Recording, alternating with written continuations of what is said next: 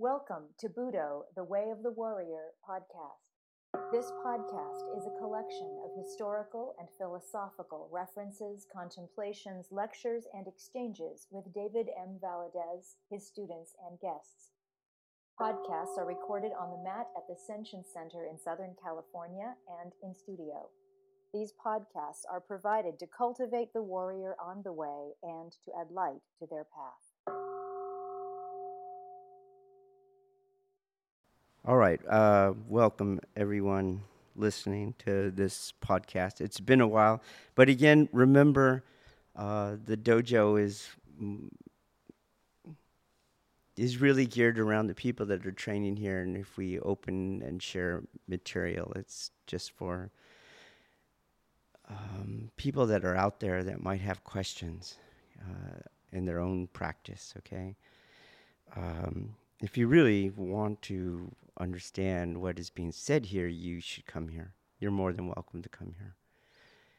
Um, but all of the information is not imparted like a regular basis, uh, like it's some sort of uh, outlet there whose purpose is to, to serve the people that do not train here. So we don't have a regular uh, weekly or monthly podcast. That's that's not how our podcast works.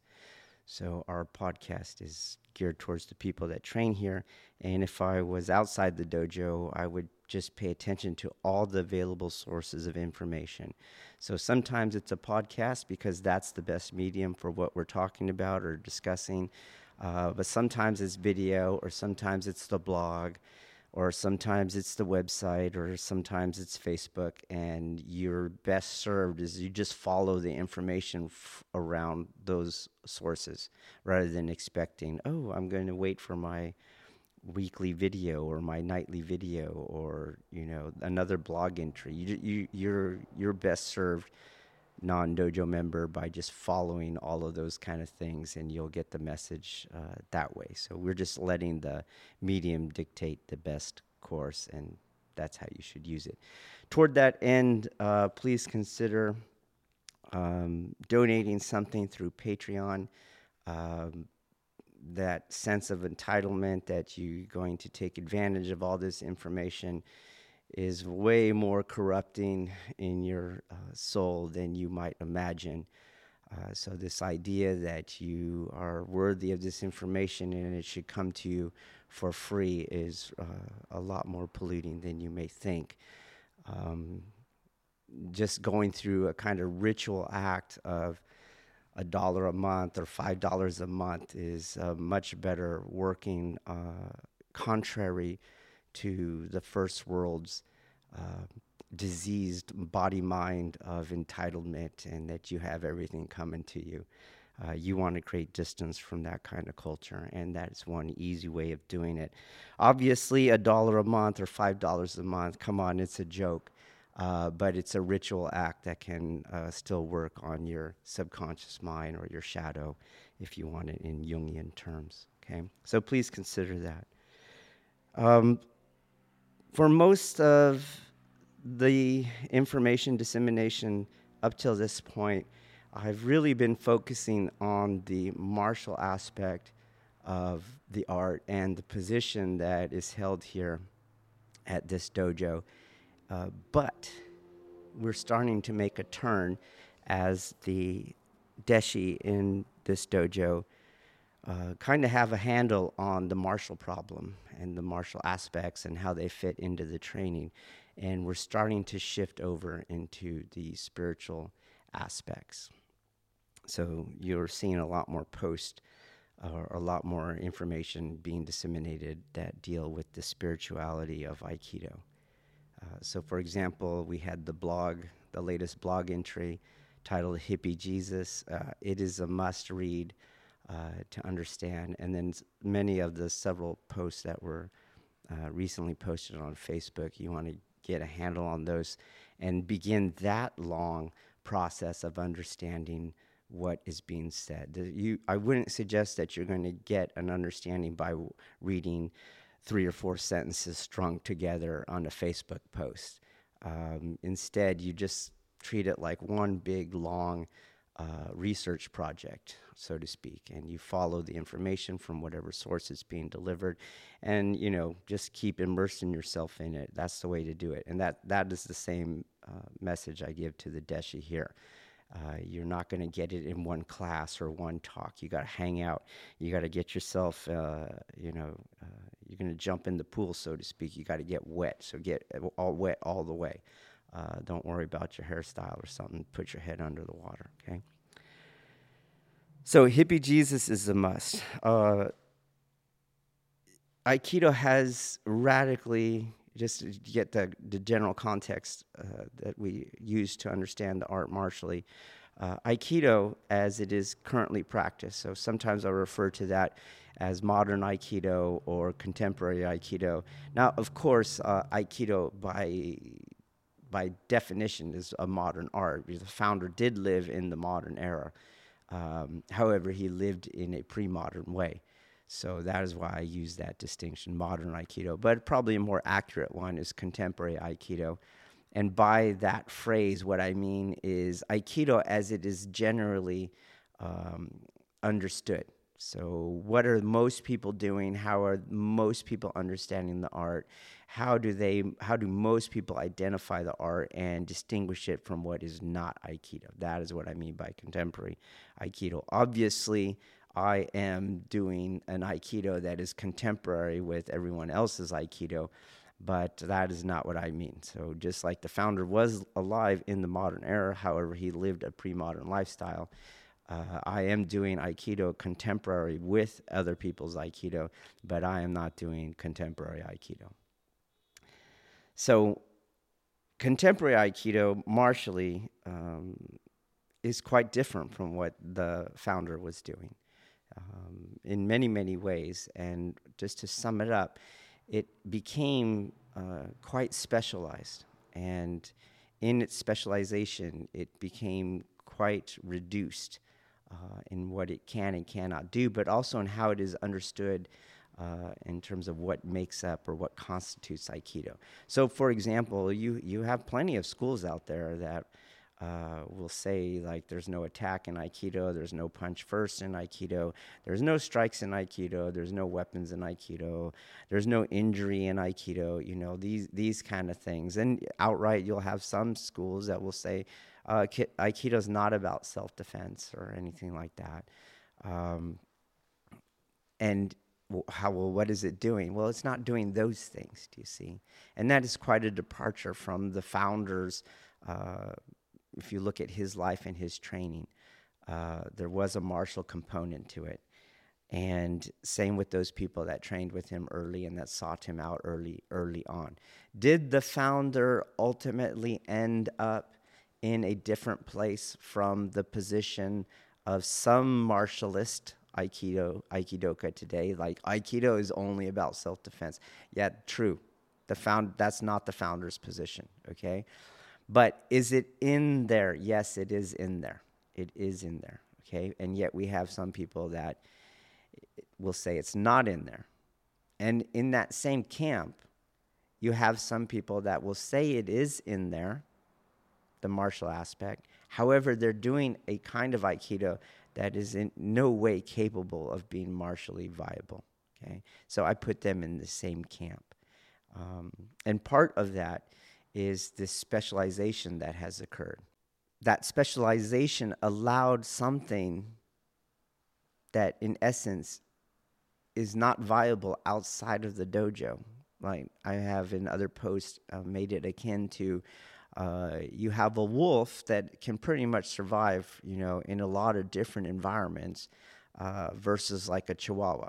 It's a highly specialized uh, dog, so canine, you see.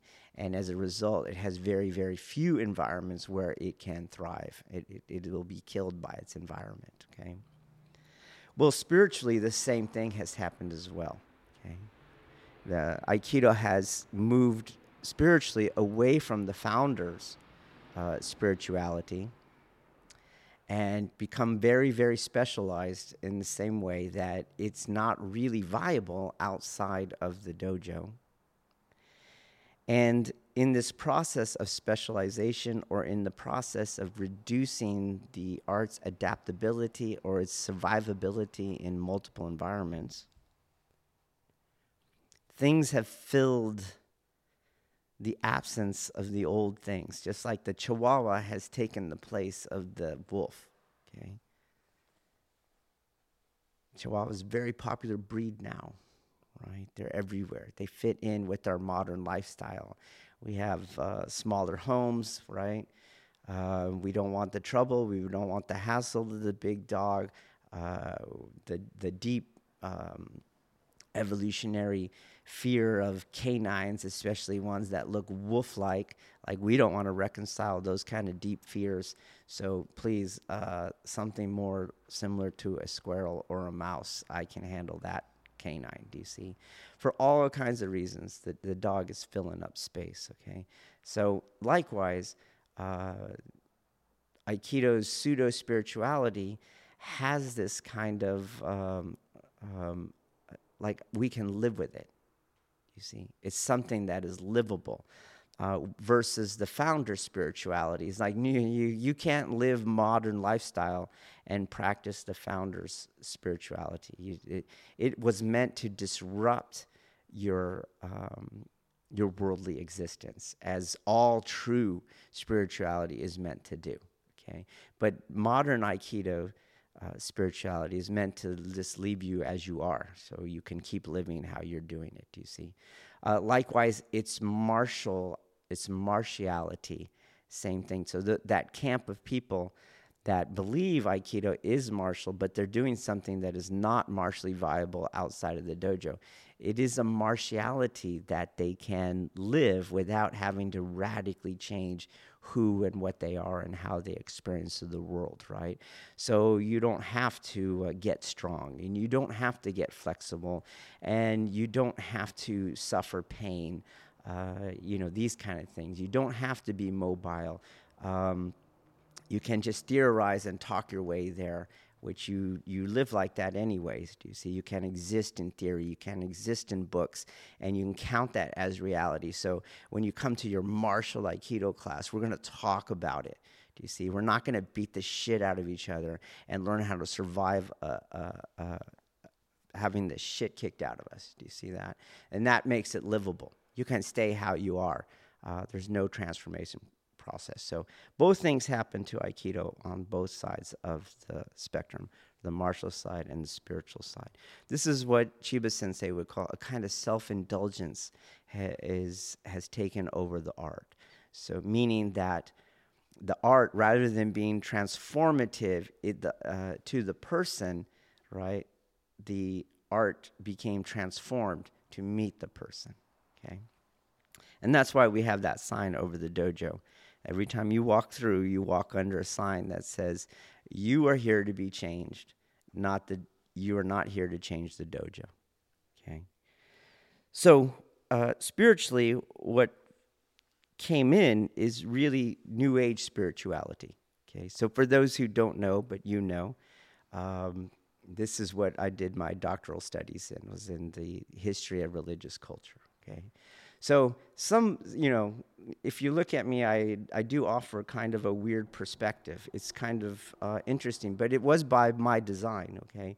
So you have a teacher who um, understands Japanese history, but also understands uh, religious culture and history.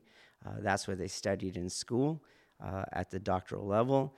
Uh, you have a cop who uses violence for real uh, under resisting subjects. Um, you have somebody that attended uh, Olympic training camps in multiple sports, and it's just all in one place. Okay, well, that guy had to live somewhere, and he lives in Goleta, and you just by coincidence happen to uh, live by him. Okay, so you take advantage of it. Okay. So I do know the history uh, quite well of how the United States got to where it's at and exactly how the Western world, because the United States has come to influence the Western world and by extension is influencing the entire world. Okay? So the other day, you know, uh, there's a popular video going around on social media, you have some Chinese women and they're all dancing funk to uh, James Brown. Have you ever seen this video? And it's badass. I mean, it's some fantastic um, uh, funk dancing, right?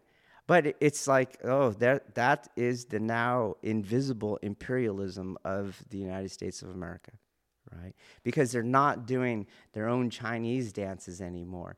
They don't, they don't feel uh, they could be appreciated that way. They don't feel the same worthy respect uh, equal to uh, dancing funk to James Brown. Do you see why? Because the United States is the cultural marker of culture in general and is becoming more and more so um, ac- across the globe.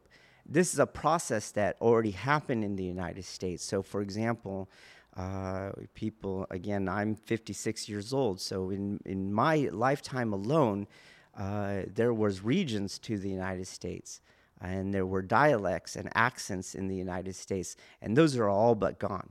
Okay, why? Uh, because as Gavin Newsom said, as California goes, the country goes, and it's the, so everyone speaks like they're from California. Just how I said the word like, everyone says like now. But there was a time when I used to travel uh, with my sports. You go around, you compete around the country, and I could not not get harassed for saying the word like all the time. So. Uh, but now everyone in the United States speaks like they're from California, right? And if we hear somebody with an accent or some kind, uh, like somebody from the South who still has some sort of uh, draw to their English, uh, it's held down as not as intelligent. Do you see? More and not as cultured. Okay. And likewise, you're doing your traditional um, dance. It's like, yeah, you're much cooler if you're dancing to James Brown. Okay. Well, religion kind of followed a, a, a same suit, and likewise, so um, the religion, the spirituality that moved away from the founder, uh, is really, really related to the West and this larger sense of what is imperialism, where a particular culture's discourse and practice is held above another one's. This is the ultimate form of imperialism. Do you, do you understand that? Like, I'm not forcing my culture on you. You actually want to do my culture. This is that's what happened at a regional level all across the country. Do you see that? Uh, it's not that California went out and said, You're all going to think and, and behave like us in California. It's that all these people out there, they wanted to behave and appear as if they're from California. And now you start to lose the regionalism of the United States. And we have these effing uh, um, shopping centers, they're like everywhere, they're, they're all the same. You know what I mean? There's a Costco, there's a there's a Lowe's, there's a Home Depot, there's a Staples. Like, just find it in your in your city, and it's there. And the cuisine is the same everywhere, right? There's an In and Out everywhere. Just take In and Out. In and Out was a Southern California thing, and you had now it's everywhere. Go go up and down the state. You can have In and Out anywhere. You don't have to drive to it, right? Look at the Habit. So the Habit started in Goleta, right? Um, and, and, now it's everywhere. And what's happening to the habit now? The menu is expand, expand, expanding, right? So it used to be, hey, you want a char burger with cheese, or you or, or not, or a double char, and that's that's all. That's what we make here. And that, now you get like crispy chicken sandwich. Why? Because everybody has to have a crispy chicken sandwich. Do you see? And it, it goes, and, and there's no more habit to it anymore. It just becomes another freaking Carl's Jr., another McDonald's, another burger place is what it is, where they do serve a hell of a lot of stuff that's not a burger, but we call them burger places still. Okay? So, as you moved away from the founder spirituality, as they did that in Japan, as Japan for a long time is like, no, we need to we need to modernize, by which they meant westernize it shot into the vein of Americanism and took away things that America had already taken away for a long time or was in the process for a long time of already taking away. And you started to get a religiosity that really opened the door to stop being a religiosity and came to be known as spirituality. This is a holdout from a long, long process in the West to separate religion from lifestyle. And as a holdout, it's like, well, I'm not really religious, but I'm spiritual. Do you see? You can now be spiritual without being religious. And most of the Aikidoka today and contemporary Aikido, they're like, that, that's, yeah. That makes perfect sense to them. But that's not the founders' practice. Like, wait, wait, why do you, you can't, you, if, if you feel that you have to take a aspect of your history and your culture out because you're threatened by it, because you're against it, then please don't tell me you're spiritual. You obviously have hangups. You obviously still abide dichotomously. You obviously still have a will to power. You obviously are still functioning through an unconscious ego tripartite. Otherwise, you wouldn't have a problem with it. So they took out the shrine they redesigned what a kamidana is. It's more like an alcove. You have you have an alcove in houses, do you see?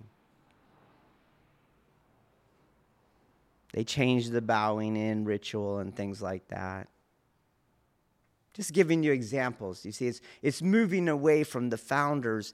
That's that's not a, like take our our kamidana. It's pretty small. It's really just an abstract representation of the shrine. The founders, it's a shrine. It's huge. You see?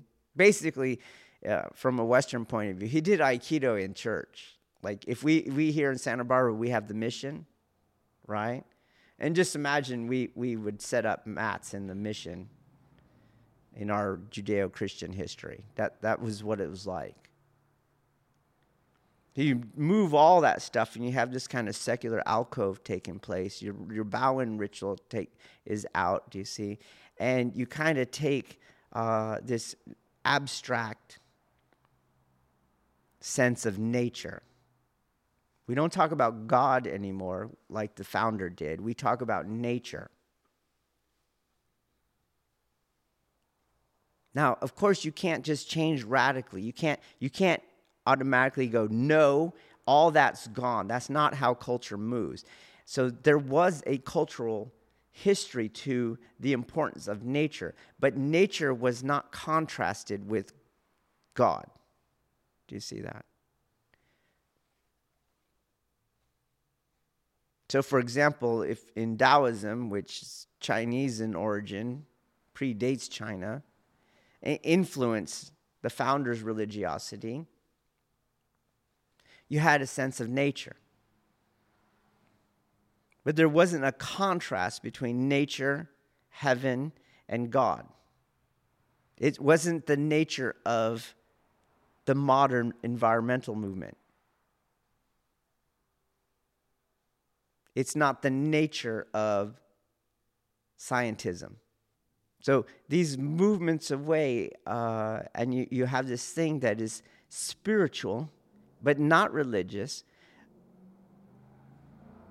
functions through a either said or unsaid contrast between those things that we came to identify with religion, which we aren't anymore, such as God, such as heaven. We're quite different now from the founder's religiosity. And as that movement evolved and spread culturally in the United States, and as Aikido spread to the West, you eventually land on, on what scholars called the New Age, New Age religion. Now, again, a, a, a Aikidoka that says, I'm not religious, I'm spiritual, they would have a problem if you said, this, this is New Age religion because they heard the R word. You see? But from a, a, scholastic point of view, this is, this is what scholars of religion call it. It's New Age religion. And New Age religion is a kind of holdout for pre modern religiosity. It's like we can't let go of it entirely. I understand, you know, I'm not, I'm not 100% in the scientific camp. I don't believe 100% I am a, only a material thing akin to a robot. Do you see? So it's a kind of holdout. But they can't, they can't do the other thing anymore. But it has senses of that same scientific worldview as much as possible. That's what validates it for them. So there's senses of materialism. There's senses of you are like a machine. And it will seek to validate itself through scientific uses of either scientific fields, like psychology, or through scientific fields, like biology or physics It's trying to be, so to speak. Scientism, but dressed in what we should call just religious discourse. And scientism is a kind of religion in that it's a belief system, it's a worldview around which you, you center your experience of the world. Do you see? New Age religion just does it and will borrow some words from pre modern religiosity. Got, got the initial context of what's happening, okay? So, just like you're, you want to investigate more, what part of my art is martial and why is it martial? That kind of question begins a critical process that leads to an understanding both of what is martial, why it is martial, right? But also what in your art is meeting that what is martial and why is that martial? The martial ignorance in Aikido is supported by a position, for example, that Kihon Waza are self defense techniques, or they can be used in self defense techniques, do you see?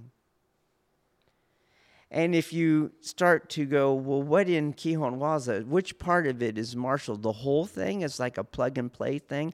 A guy grabs your wrist, right? Katate Dori.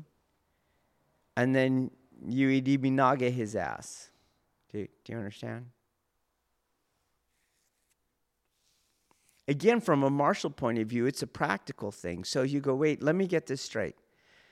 You're telling me I should train in a system where when a guy holds my wrist, I should crack his head open on the concrete and I won't go to jail and uh, nothing's going to happen from it. In fact, I'm going to be the good guy in this. You're going to go, no, you know what? I didn't even think about that. Well, then please, this is not martial because martial has real world consequences once you put it in the real world. You have a, at most, a misdemeanor battery level, and then you did either, depending on what it is, felony level battery up to attempted murder. This can't be realistic. So, well, uh, well, what do they say? They'll say this. They'll say, well, well, actually, irimi nage is non-injurious. you see? And so, therefore, you won't be arrested by the police. And you go, well, let's try that out then. Because you're critical, you see? You're in a, a critique mindset. You don't accept it at face value. Aikido is non injurious, therefore, you can do all the techniques without, well, let's try it. Let's get, let's get, uh, let, let me throw you. Let me throw you out on the street. And let's just see what happens with you. You have 10 years of ukemi training. All right, now let's take a uke with five years. Now let's take a uke with one year. And it's not going to be the same level of non injury. Do you see that? So clearly, ukemi is relevant to it. And now let's take a brand new person who doesn't know anything about falling. And they're going to get injured. And now you realize, oh, that's why we train in ukemi. So it's not that the art is not injurious. It's that the ukemi, the uke, the skill of the uke, which happens, is a cultivated process that happens over time, is what reduces injury, not the attacker. Now, if you want to be accurate, you could go, if you are wrist, if your wrist is grabbed by somebody who has 10 years of aikido training in an assaultive manner. So my attacker happens to be a 10 year trained aikidoka that takes ukemi like your school does the nagewaza then okay maybe they'll la- they'll survive it do you see? As long as we're on grass or sand or snow and not on the street. You, well, that doesn't sound very non-injurious Sounds very specialized, like that Chihuahua that one guy in Galita is talking about. Do you get it? So, this critical mindset begins by asking, How is that martial? Same thing. How is that spiritual? So you say, for example, how, how I, I raise this question. You, an Aikidoka should ask, how is my art spiritual? What do people always say? Well, it's spiritual because it centers me. That, that's not the answer. What, is, what does that mean? You, you need to keep asking it. What does centered mean? What does it mean? They might say, well, you, your mind is stable. And now you start to see the scientism because that's psychological wellness. Right? Because what's the opposite of a stable mind is a stable mind is an unstable mind. That's psychological unwellness. Do you see that? So are you trying to say that psychological wellness is spiritual? Do you see? They gain the validity of the scientific field of psychology But you got to keep asking why, because they might go, yeah, okay. Psychological wellness is spiritual. Okay? How does my art generate that psychological wellness that you're calling centeredness? Do you, do understand? You do these techniques what is it in these techniques that brings me psychological wellness?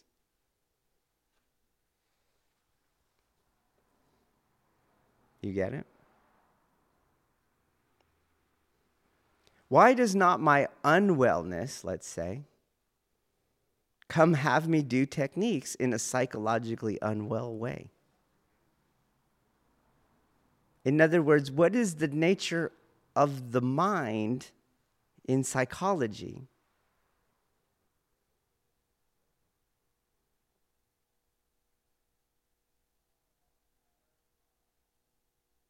That it does not determine my reality or my experience of the world, but instead, instead in this soteriology, allows the world to influence my mind. I'll put it that you look. You're giving me confused faces. So the the un the unsaid understanding here is that I'm psychologically unwell, so I come to Aikido and I do these moves, and my mind will be influenced by doing these moves. That's one understanding of the mind. It begs the question of another understanding of the mind why is it not the case that my unwell mind comes to do these moves in an unwell mind way. Is that not what we see everywhere? The mind is what generates the experience we have of the world. So I can't use the world to change the mind.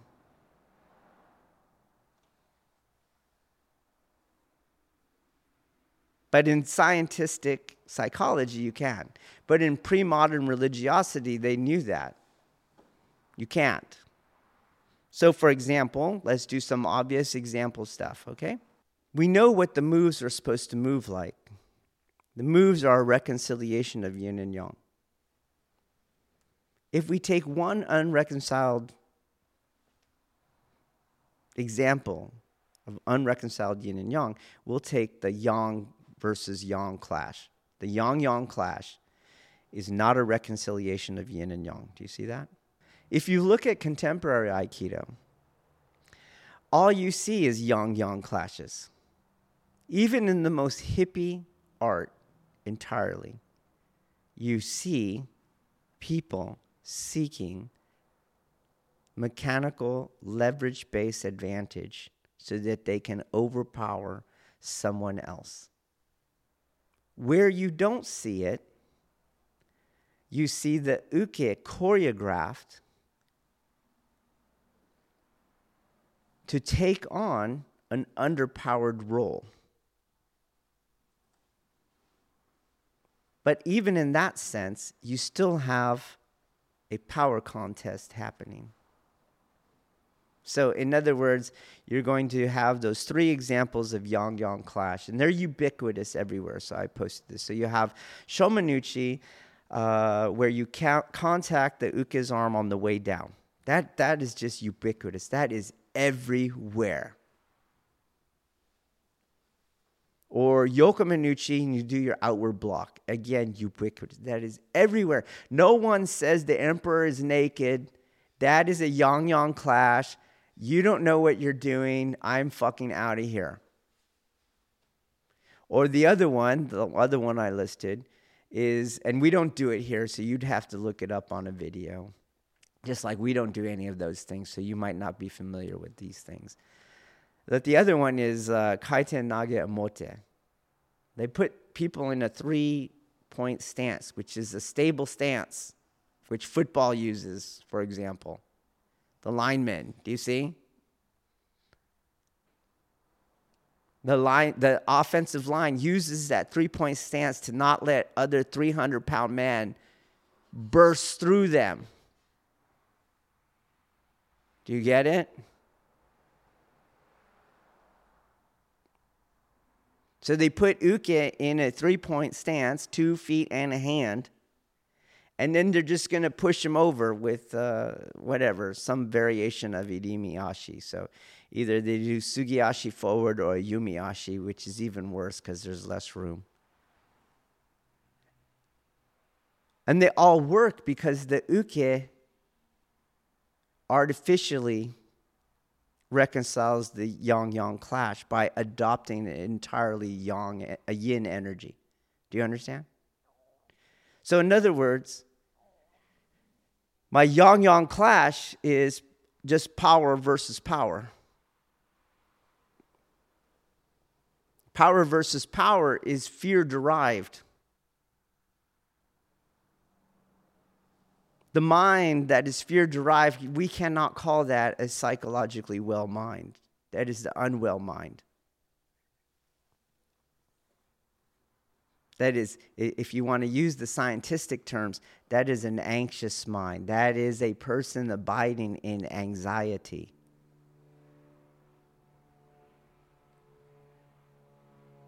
And like all unwell minds that are abiding in anxiety, if they could just get power over what is bringing them the anxiety, the world would be a better place. That's how they experience the world.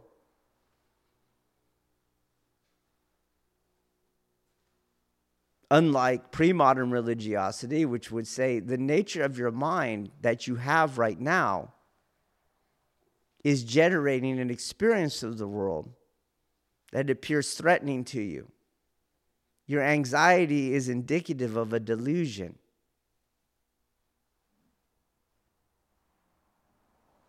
And you believe the mind meaning your mind is influencing and determining your experience of the world, which means your mind determines the world. It doesn't go the other way. But in contemporary Aikido, in New Age spirituality, it goes the other way because it's scientific, because it goes the other way in psychology.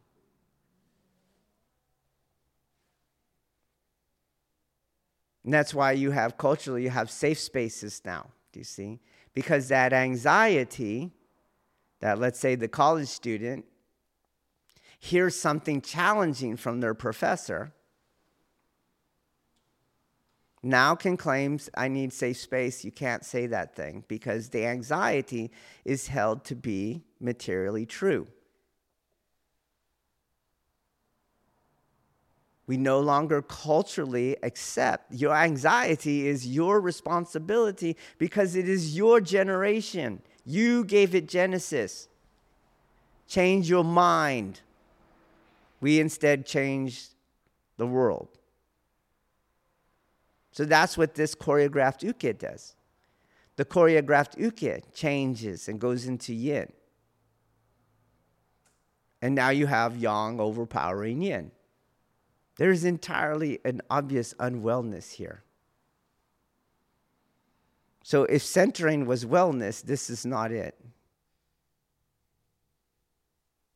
That's why it's a pseudo spirituality. It has the garb of spirituality that it seeks to validate through a scientism, which is not science,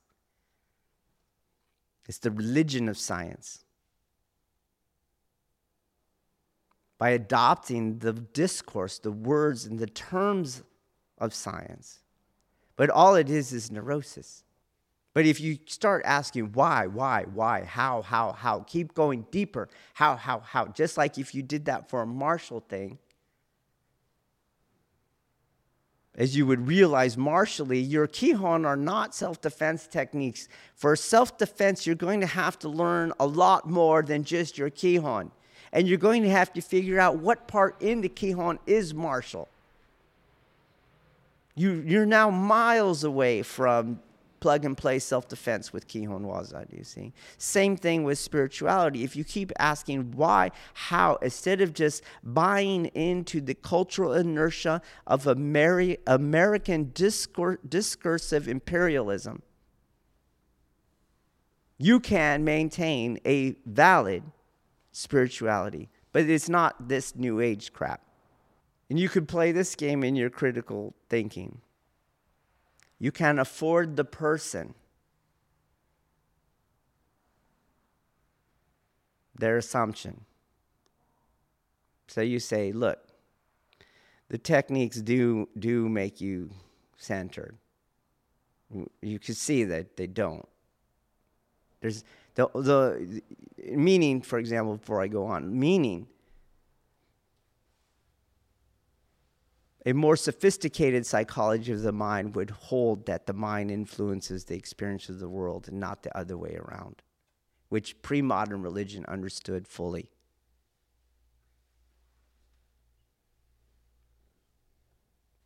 But if you allowed the assumption that the world does, does influence the mind. You see that? And you ignore the fact that we see every day. We see every day. It is, it is as we say. The anxious person has a functioning will to power, and all they do is yang yang clashes all over the place. They cannot do the art.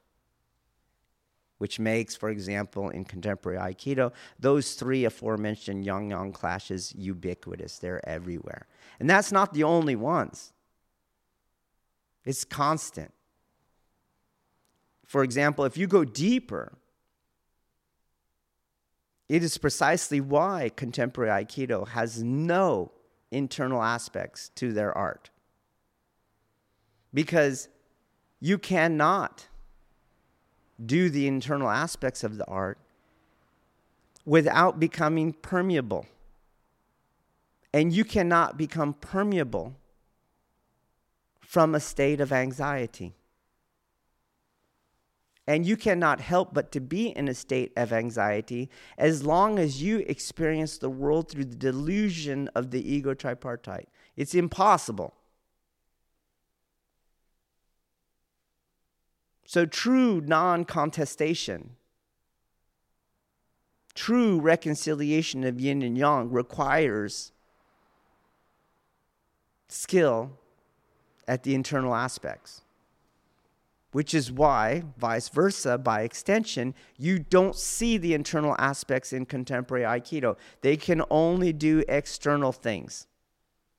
And with their external things, all they do is seek either a mechanical leverage advantage by which they overpower someone or they choreograph that someone to reduce the resistance, the mechanical resistance.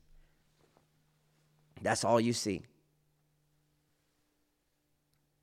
And you know, of course, it's all supported because that's how religion works, do you see? It's all supported in the larger cultural scheme. So you have people with title, you have people with rank, and uh, apparently they do these internal skills. No, they don't. No, they don't. They don't. You're lying. What do they do? The yang yang clashes, mechanical advance. And that's why as they get older, they just, they're terrible.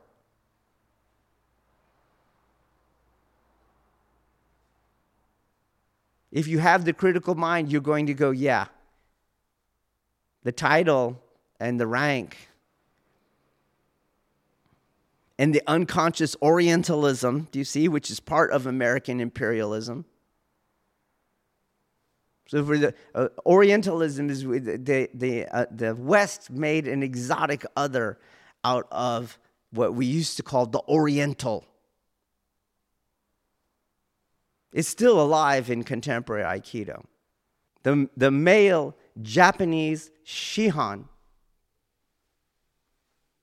seventh dan, gets ipso facto automatic 50 more points in credibility. But if you come to the situation critically and you realize the title is irrelevant, the rank is irrelevant, the ethnicity is irrelevant, the geographical location is irrelevant. You just see people yang yanging. That's it. That's why this critical process is important. So, to continue your critical process, you can keep asking why, why, how, how. And then this other thing you can do is I will afford you. I will afford you that. I will afford you the position that the world will influence the mind as opposed to the other way around. Okay? So you do these techniques, and they're going to change the person. What is it in these techniques that is doing it? What you're going to see is what scholars would call magic. Scholars of religion call it magic.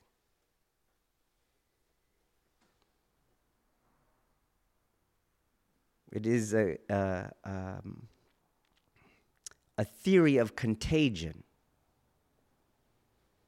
So the techniques, do you see, work around an access point ge- geometrically or architecturally. The techniques generate a spiral or a circular movement. So there is an axis, there is an axle, do you see? An access point to the technique. And so, because you keep doing those architectural patterns, you become centered because the technique has a center. Do you see that? How does that happen? Well, the center of the technique generates the center of you. That's magic thought. The technique has some sort of contagious power in it that makes you centered because the technique requires a centering. That's magic. And therein is the irony of pseudo spirituality because remember how they got here. They were anti religious and uh, they were scientific. And in their anti religious and in their scientism, they had put away all the superstitious bullshit of the founder. And yet here they are, wizards and warlocks. Do you see? Witches, Wiccans, they're just magicians practicing magic. This is the part where somebody that was truly critical would, in the same way that you go, uh, you were you were martially critiquing the art, and somebody told you that you can th- that you can and should throw people that grab your wrist, and don't worry about it. You're not going to injure them, and you're not going to get arrested for attempted murder. You you should go bullshit. You don't know what the fuck you're talking about. I'm going to go train with that cop that's going to arrest you next time you do that. And now I know why he's smiling as he's hooking you up for a felony.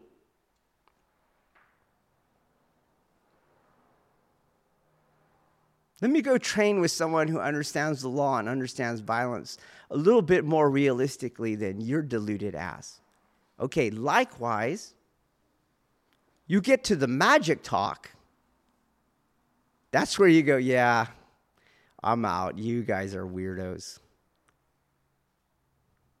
But you can go on with this. Okay, I'll grant you the magic. Again, what I'm trying to do is impart how, if you want to understand, you need the critical mind. It is part of you understanding what you're doing. I'll afford you the magic. I'll afford you that there's some contagion power. I don't see it, I don't know it. I won't even ask you how many reps does it take. You know what I mean? Because if you're a materialist, you would you would go on and go, wait a minute, okay. There's got to be some mechanical property here. How many how much exposure to the contagion do I require for it to actually affect me? You know, you can start thinking like like germ things, like you know what I mean? Do you see? Like, has anyone ever done that? Has any of these pseudo spiritualists ever done that? You, you get things like those 10,000 reps. Do you see? So, you, you know, you have this performance science today that talks about 10,000 reps, right? But if you trace that back historically, The number 10,000 in the discourse of mastery stood for infinity, not a literal 10,000 reps. Why did it stand for infinity? Because it understood that it's a perishable skill. So it's about continuous practice. Well, why didn't they say infinity? They did, but they represented it with 10,000. Now you got some modern scientist, some, some pseudo scientific person doing performance scientism, and he took the number literally because he doesn't understand the history, in the same way that somebody today is doing magic thought, but garbing it in the scientific field of psychology. They don't understand the history. So they can't see where they're repeating the same mistakes or they're misunderstanding something. So you continue on with your criticism and you say, okay, so forget it. I'm not going to ask you how much exposure do I need to the contagion before the contagion actually takes effect in me. I'm just going to allow that it happens, okay? Why is that spiritual?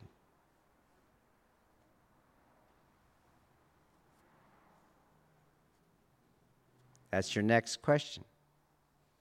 Why is that spiritual?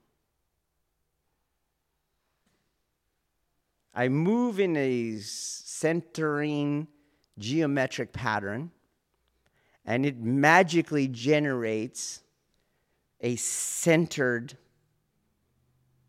body mind in me so that my experience of the world and my organism my phys- physicality my psychology is all centered. Centered to what? To where? I guess the hara but why is using my hara as the center? Why is that spiritual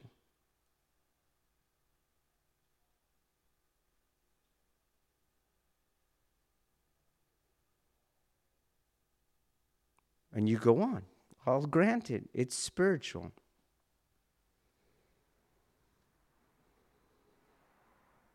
Go ahead and grant it. Okay, I don't, I don't understand why that's spiritual.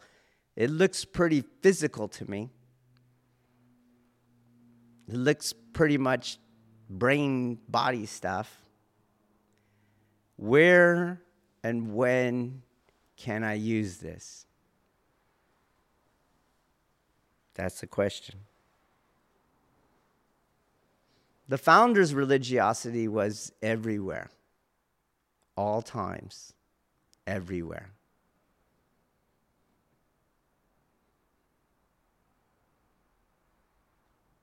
in this centeredness, and this is just one example of the New Age spirituality in Aikido centeredness, do you see? Another one is mindfulness. Do you get it? It, it has the same problems centeredness.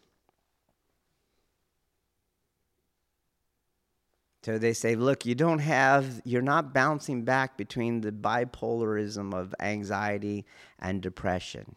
Do you understand? Because you're centered. What and where and to what degree can I maintain this centeredness? Because nothing in the contagion theory talks about the quality of that centeredness, meaning, what's its tensile strength? What's its performance envelope? Does it go everywhere, all times, like O Sensei's spirituality?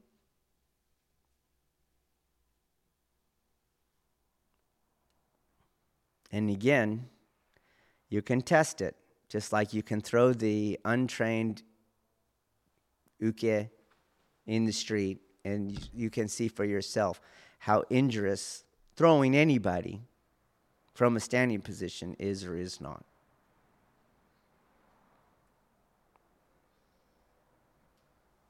You can put people in decentering environments and see if they remain centered.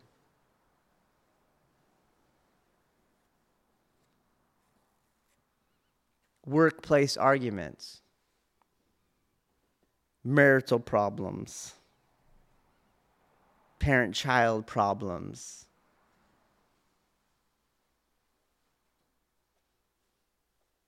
Being the victim of a real world assault.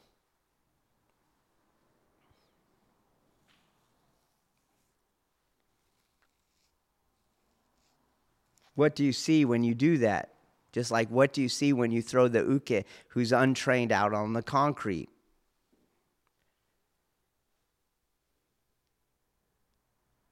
There is no quality to it. The person bounces back and forth. Keep your theory, keep your critical theory going. Why is there no quality to it? Because this idea of centeredness, do you see that they have? It's material. It's not spiritual. They just say it's spiritual, it's material. The centeredness in the architectural geometry of the techniques is material. The centeredness of your hara in your understanding of the hara here is equally material.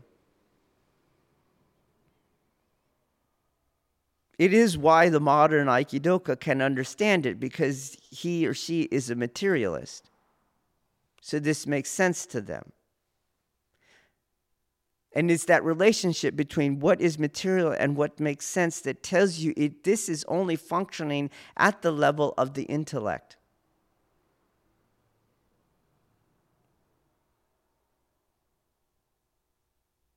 And when we experience traumatic environments, the first thing to go is your intellect.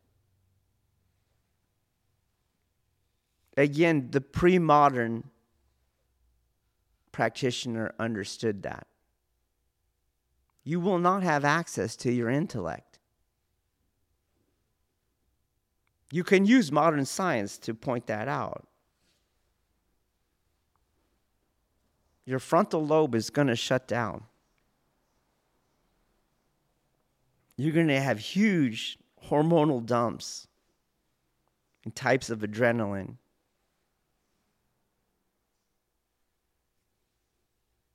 and older, less evolved parts of your brain are going to take over.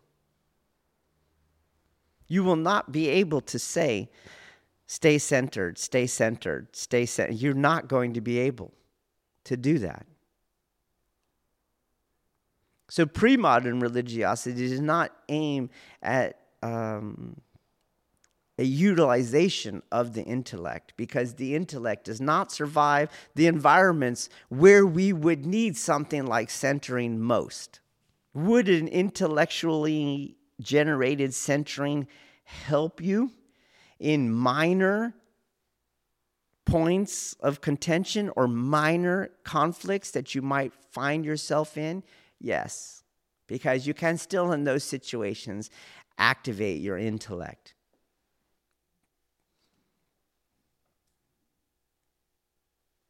But that's not where you really need it most.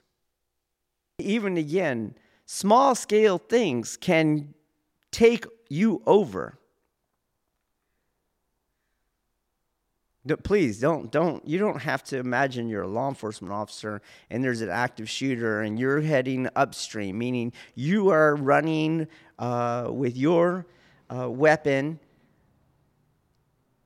against the stream of people who are trying to f- get safe. You're running over there. You're the one who's running into that gunfight. You're the one whose uh, kids don't matter at that point. Your spouse doesn't matter. Your friends don't matter. You're the one running up that stream.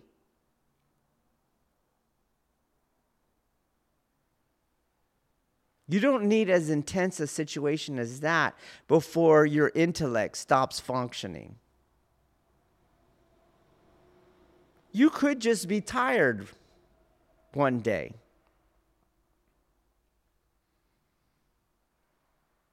You ate poorly, you slept poorly. Your mind determined your experience of the world, so your mind allowed you to experience more co- conflict at the workplace. And now you come home. And it was that fucking bitch's turn to do the dishes, and there's fucking dishes still in the sink.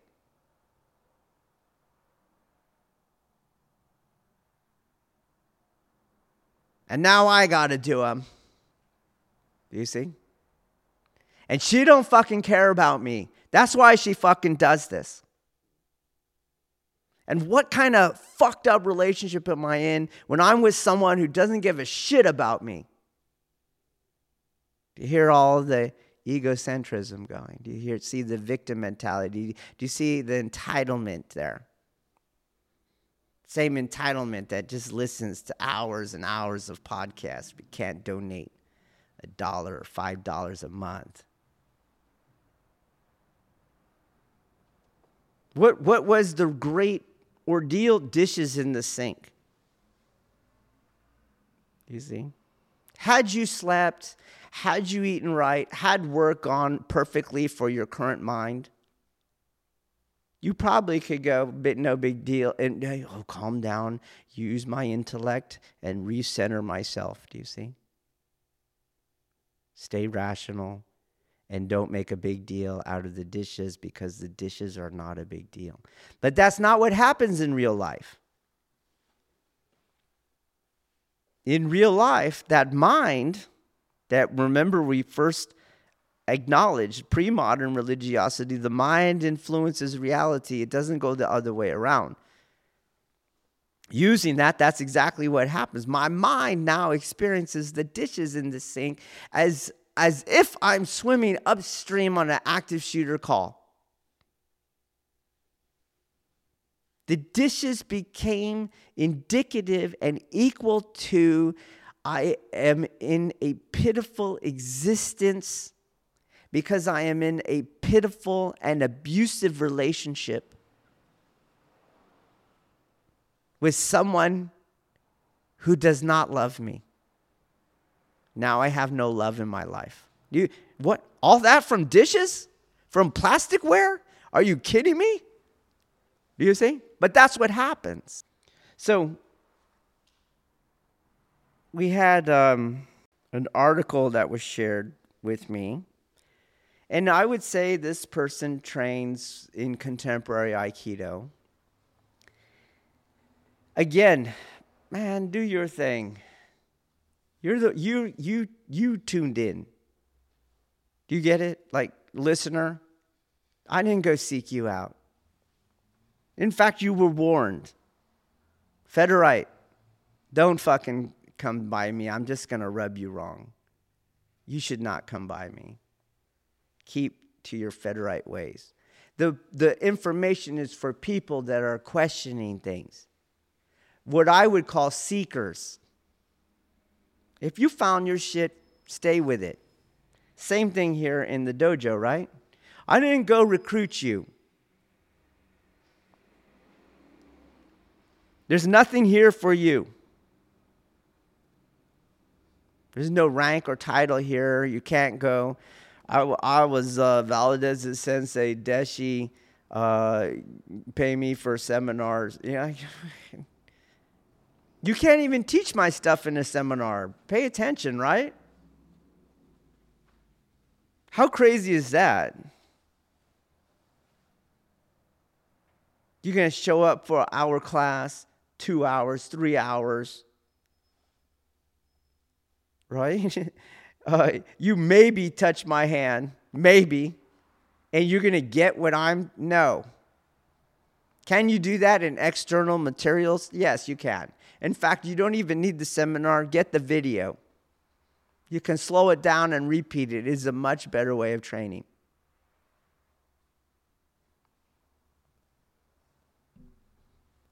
But you can't get the internal aspects in a seminar.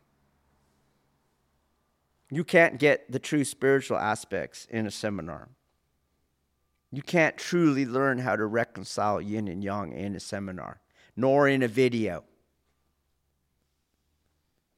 So it's, it's fine with me.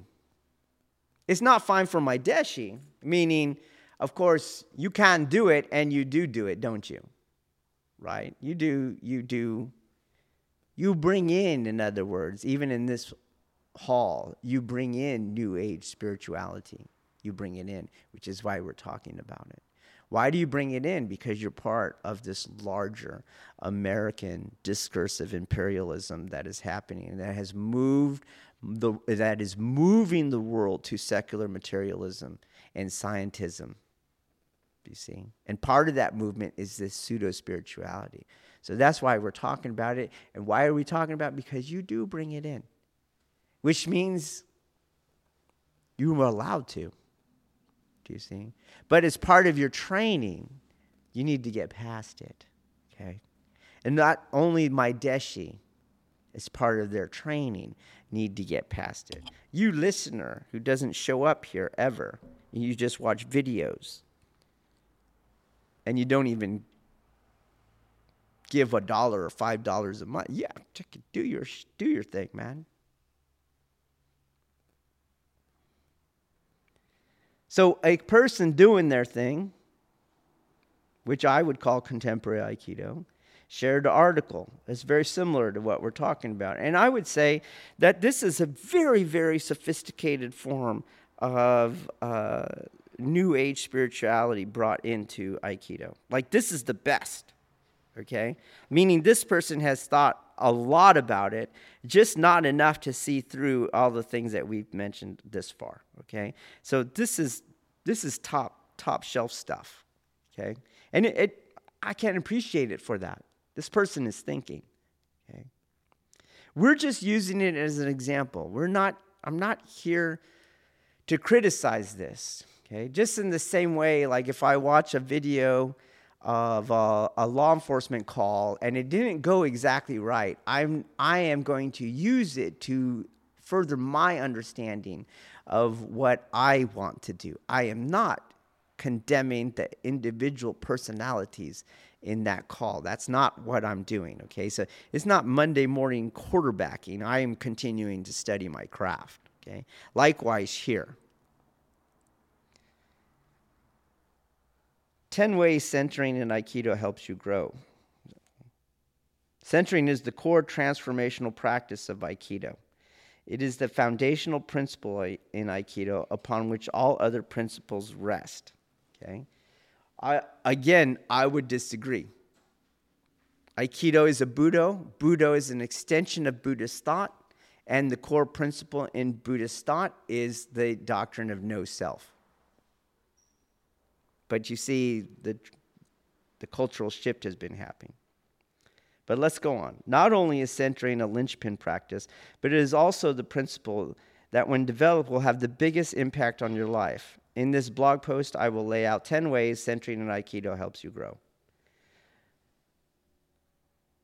Number one, embodying mindfulness. There, that, there's that other term. Remember, we mentioned it. That's another part of New Age spirituality. The spiritual teacher Gurdjieff said, Life is real only then when I am. Now, this is interesting, do you see? This is how cultural shifts work. Because Gurdjieff was outright a mystic, very much akin to O Sensei. Gurdjieff is not a person of New Age spirituality. And Gurdjieff, in fact, was very critical of the religiosity that was happening in his time period because that religiosity was already moving towards this secular materialism. You see, it happened in the churches. It didn't happen from outside the churches and then aimed at the churches. It originated in the churches. And what Gurdjieff said is, man, you've taken away all the mysticism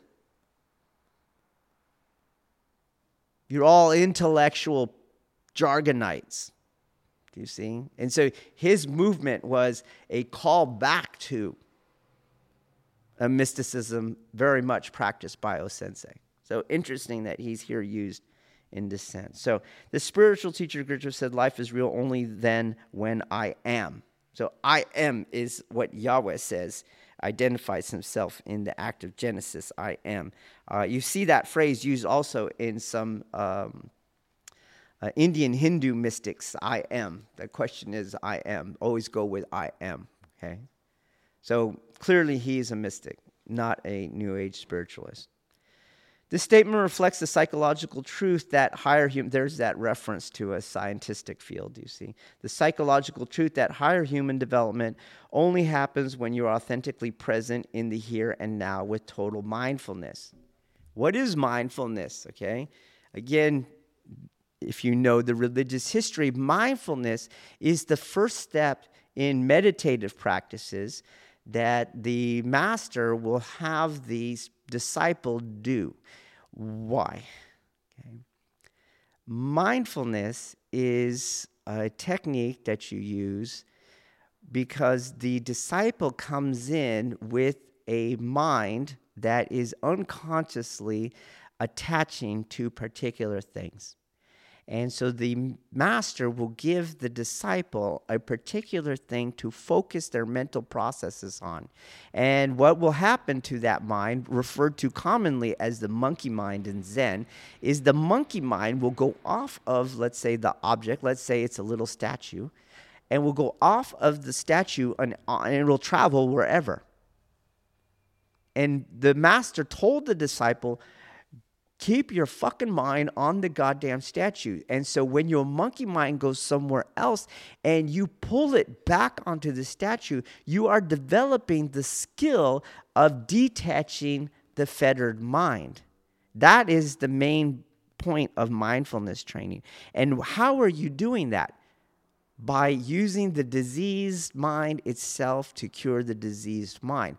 So you take the prone to attaching mind that went off something, some non statue idea or thing, do you see? And it's to get stuck again. And now you put that stuckable mind or stickable mind back on the statue. Do you see that? But what is the skill you're actually looking for is not the filling of your mind. It already does that. You're looking for the detachability of the mind. Do you see? That is what it is. You're not looking for mindfulness. You're actually looking for emptying mind or releasing mind. Not don't fill your mind with shit. You don't with anything. Your mind already does that. That's the diseased mind. Do you see? Why do why are they interested in detaching the fillable or the filling mind? Because the mind experiences the world. Do you get that? So if I am going to, in my mastery and you're the disciple, if I am going to want you to learn that your experience of the world is actually a delusion. Do you see, do you get that? That your experience of the world, if you experience the world as hostile, and I'm going to tell you that is a delusion, it's not actually true. You first have to be able to detach your mind. That's it's not mindfulness, it's mind detaching training. Some of the places where this has been noted is in, like, for example, the, the 10 ox herding pictures from Buddhism, from Chan Buddhism, or the 10 uh, horse uh, pictures from Taoism. What, what is the first thing you have to do? Tie that fucking ox up, tie that horse up. Do you see? That's what you have to do. And so that horse can't go wherever it wants to go which means it's going somewhere now, which is recognizing that your mind is generating reality all the time. But if we don't know the history, it sounds like a good idea. Again, you could go with the same critical mind. Why is mindfulness spiritual? Why is filling myself up with a particular idea or a particular object such that that is the only thing in my mind right now? Why is that spiritual? Is that not what a sniper assassin does? Focuses in on that target. There's no other aspect to the here and now, it's just that. Or what about a torturer? Can I not be mindful while I'm torturing someone? I'm in the here and now of torturing this person.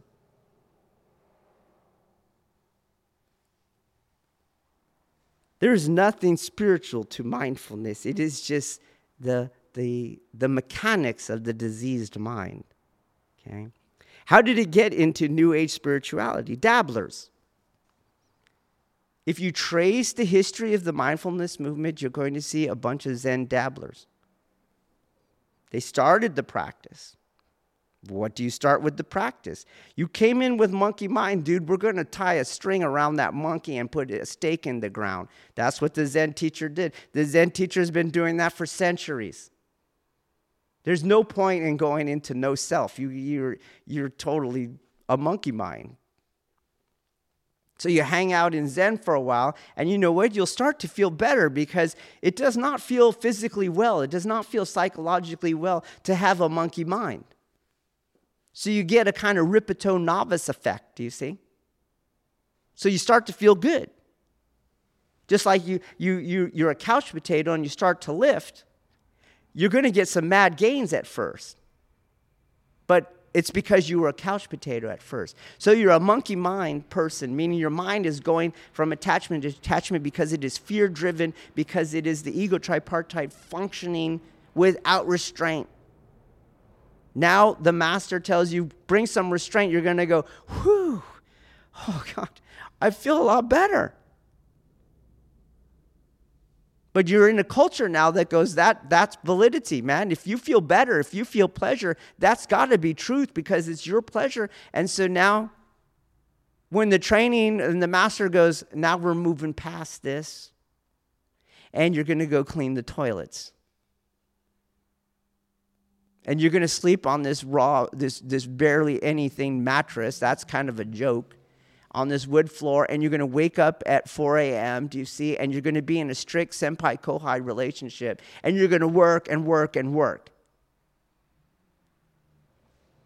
Then you're like, I'm out because that don't feel good. So there's no way that could be true. I'm out. I'm going to stick with this mindfulness and I'm going to make it for all these people that are like me and I'm going to make a bigger deal out of it than I'm not. And if you go and you go deeper, deeper down, deeper, deeper down, what are you going to find? You're going to come back to the archetypical problem of you got a bunch of males who had not, who did not have the thunder god for a father, or if they did, they did not reconcile the thunder god. That's who moved away from Judeo Christianity and the thunder god. So now they're going to do this psychological thing. Do you see? They don't have to. They don't have to get along with dad. Or be, uh, or they had the dad who was the choreographed uke. Do you see? And always yin to them. So they don't have the skill of reconciling. It's all, it's all crazy stuff. Mindfulness is not spiritual. In short, mindfulness automatically triggers your developmental process to unfold. If mindfulness is the core practice for being present in the mind, then the core practice for being present in the body is centering. Well, that's a jump in logic. Do you understand that? That's a circular argument. Again, if you're critical, you would go, wait, why is it centering? Mindfulness, if mindfulness can be on a statue, do you see? And then on another statue, or another statue, or on a candle flame, or it could be in a sniper's a scope, or it could be in a torturer's torture. Why does the center have to be the locale of my mindfulness? Why can't it be my elbow tip? Why can't it be my left index finger? Why can't it be my my uke's name tag you, you know what I'm saying? It, it, it's not, this is a jump that is in your center. Again, if you ask why, how, you're going to go, this makes no sense. When you practice centering, you are turning into what is happening in your body and the space around you. Well, I could see that if you if you're saying put your mind in the hara, but you could have put it anywhere, do you see? Put your mind in the hara, that is, again, I'm using the, the, the disease mind propensity to become fettered and attached to something. I'm using that, and in this case, instead of a statue, I'm using my hara. Do, do, you see that? So it's a kind of mindfulness practice, but it's not restricted to the hara. It could be, mindfulness could be on any part of the body. This gives you a greater capacity to show up fully in the body and, in turn, express yourself authentically in the world. Again, another jump in logic.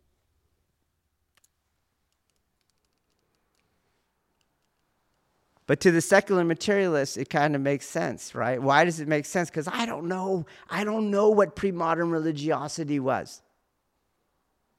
Ultimately, there's an ignorance there. I don't know what fighting is. I just joined Aikido. And the only concept I have of fighting is the one they're telling me. So that's how you buy that Kihon is self defense techniques and they're non injurious. Do you see? Is it, but if you ever fought, if you had any other anything other than an ignorance of what is fighting, you go, that you're, you're talking out your ass, man. Do you see that? So same thing here. Why, what, what is allowing for this new age spirituality to get such a grip on contemporary Aikido is they don't know pre-modern religiosity.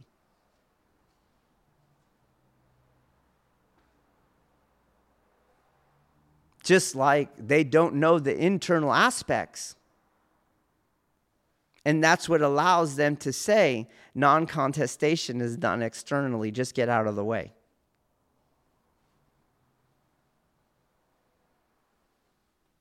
Getting out of the way of something is still dichotomous.